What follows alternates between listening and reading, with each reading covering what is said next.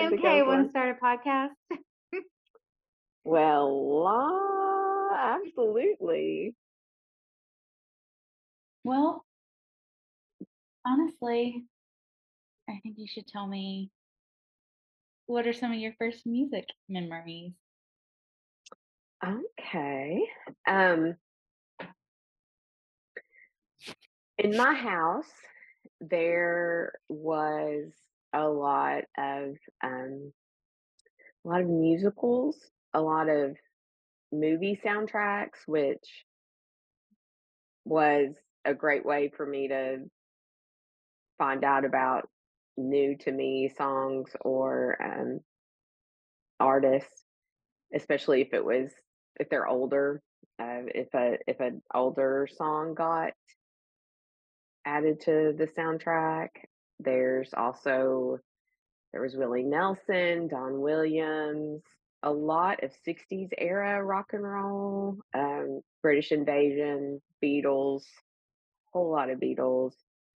And uh, then um, my best friend growing up lived next door, and I spent a lot of time with her family. And they listened to a lot of Mellencamp and Buffett and Jethro Tull.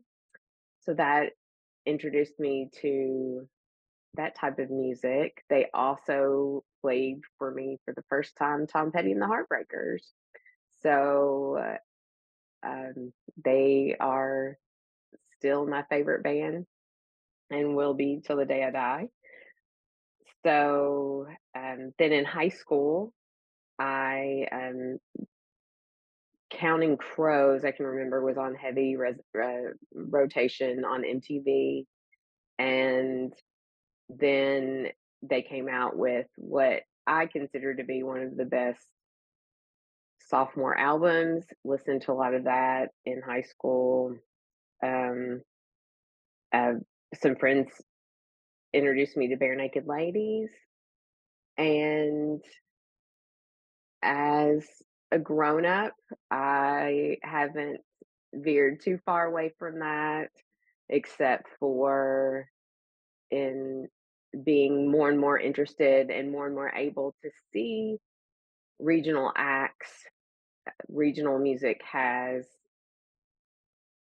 been a huge interest of mine, um, especially in the last year and a half or so. And um, I've been, I found that live music is something that I feel like I always want to do. And I've um, what was been, your first concert? My first concert was Billy Joel. Ah, that's a good one. when I was in fifth grade. When I was in oh, fifth grade. Good. So yeah. What about yours?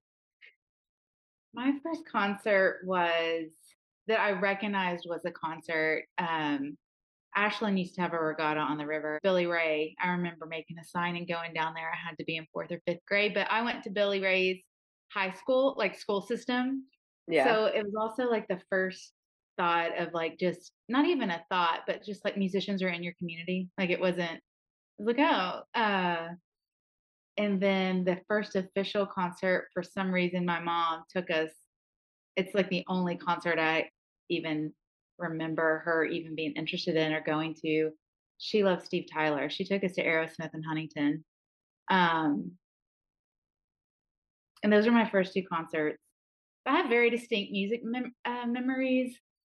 Um, so we, I lived in Lexington until like third grade, and then we moved back. Where my mom's and dad's families from all south on 23 down to Whitesburg. Um, um, but when she married my stepdad, it was like music entered the scene because they every weekend drank on the Little Sandy River and karaoke, and it was all George Jones, Loretta Lynn. Like that was the first time, and I just loved it. They were driving, you know, when you're young, you're just dancing around with them. You have no idea what's going on, and um, so that kind of classic country, it was just like a lifestyle for sure. It was that's what you did on the weekend. You karaokeed and sang those sad songs. And then um that's a memory. My next memory that like changed my life was in middle school. We had this course that uh, it was you did like drafting, um, you had a radio show, and there were like two other um, two other like projects you did. And Frank McCoy was my partner. Um, and we had to do a radio show, and I can't even remember anything that I chose for my music, but I distinctly remember him saying, Have you ever listened to CCR? And I had no idea. And when I heard it, I loved it. I love that he introduced me to that. And then um, in high school, I always tried to catch a ride with my sister's older friends, or, you know, I had to walk. And I remember Matt Kaiser. It's like one of the times I felt really stupid. Um, and you know, I was raised Pentecostal, so it's like mu- music was. I think that's like I didn't realize at the time that that was like the main influence in music and like live music. It's basically a concert every time you go to church, uh, dancing and running around and being loud and just moving about. Um, and I was riding in the back, and we were probably like four or five of us in the back, like trying to squeeze in. And they played Uncle John's Band by the Grateful Dead, and I said, "Oh God, I was so naive." I was like, "That's church music," and he said, "It's the Grateful Dead." Matt Kaiser, and I just felt so stupid because it was like older people. I was like young one back there, and I was like, "That sounds like church music," and it was just the harmonies. Like I had no idea that was the first time I heard of the Grateful Dead. And then really the next memory was college. Was out in Tucson that really put the trajectory of like the music I still listen to today. Is I had an archaeology class and my teacher um was in a string band and there was like a tub bass. Like it really was like a string band. And it was familiar to me. Um but I didn't know anyone who played that music back home. Like it just it like really like I loved that professor. I bought their CD. I like if they played out in the community, I'd go watch. But it was also just like an awakening in my own life. You know, when you move away and you're in another element, especially like in the Southwest desert, and you start to decipher what you love and what you hate about where you come from. And the music I loved. I I loved it. And then so since like him really introducing me to music from my region, um, I kind of just from there explored it as much as possible. Um, but when I was thinking about music memories, those are very distinct, like life changing uh, experiences from just someone introducing music. That's like the great thing about music. It's like a very intimate thing that we even have memories when we first heard or first saw someone. Like I laugh at myself. like you're so Yeah. naive. No, I've I've been thinking about that and um, you know, and, and how to talk about this this kind of thing and how music is intimate and how what it means to me. And I feel like I can't answer that question. Um, I mean, of course, you know, we love it so much, but it, and I can say it's a part of me, but it's really a part of it, everybody if you think about it. Um, hmm you know, look at a, a baby. A baby doesn't know they're hmm supposed to dance when they hear a song. hmm And, but there they are moving, moving to music. It's, it's, innate it's inherent and and you know it's funny we don't we don't ask do you listen to music when you meet a new person or you're talking to, to somebody you ask what type of music Yeah. they're into so Oh, it's good. yeah and it's you know i feel like i can wax poetic about it for days but really i feel like the only way i could convey the way i feel about music is to write a song which you can't do so Yes, you can. uh I mean, I I could. I might be the only one who wants to hear it, but, um but yeah, uh you know, I just I have to stick with a mess of words that that don't do it justice, and I think I think people who enjoy live music are typically who really en enjoy the music, and I mean, I love the social part of it too, I mean, that's how we met, Yeah. um, so that's really important, but I think the people who really love to experience it um, are people with open hearts, Mhm. and it's it it can be it can be quite the experience, for Mhm. sure. Yeah.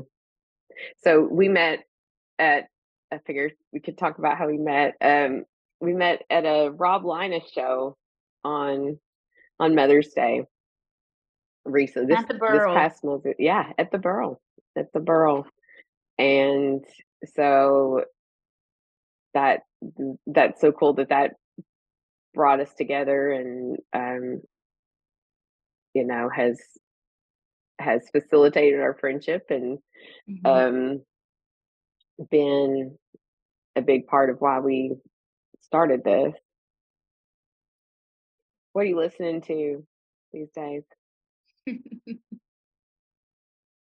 Oh, my problem is that I listen to the same thing over and over, and, like, drive everyone around me crazy, but Yep. then, you know, everyone else starts singing because they've heard it so much. Um, yeah, I've been steady, probably going on 2 years, but I steadily listen to John R. Miller, Arlo McKinley, Bella White Tony Bradshaw. Those have been really the strong 4 that I, like, go to.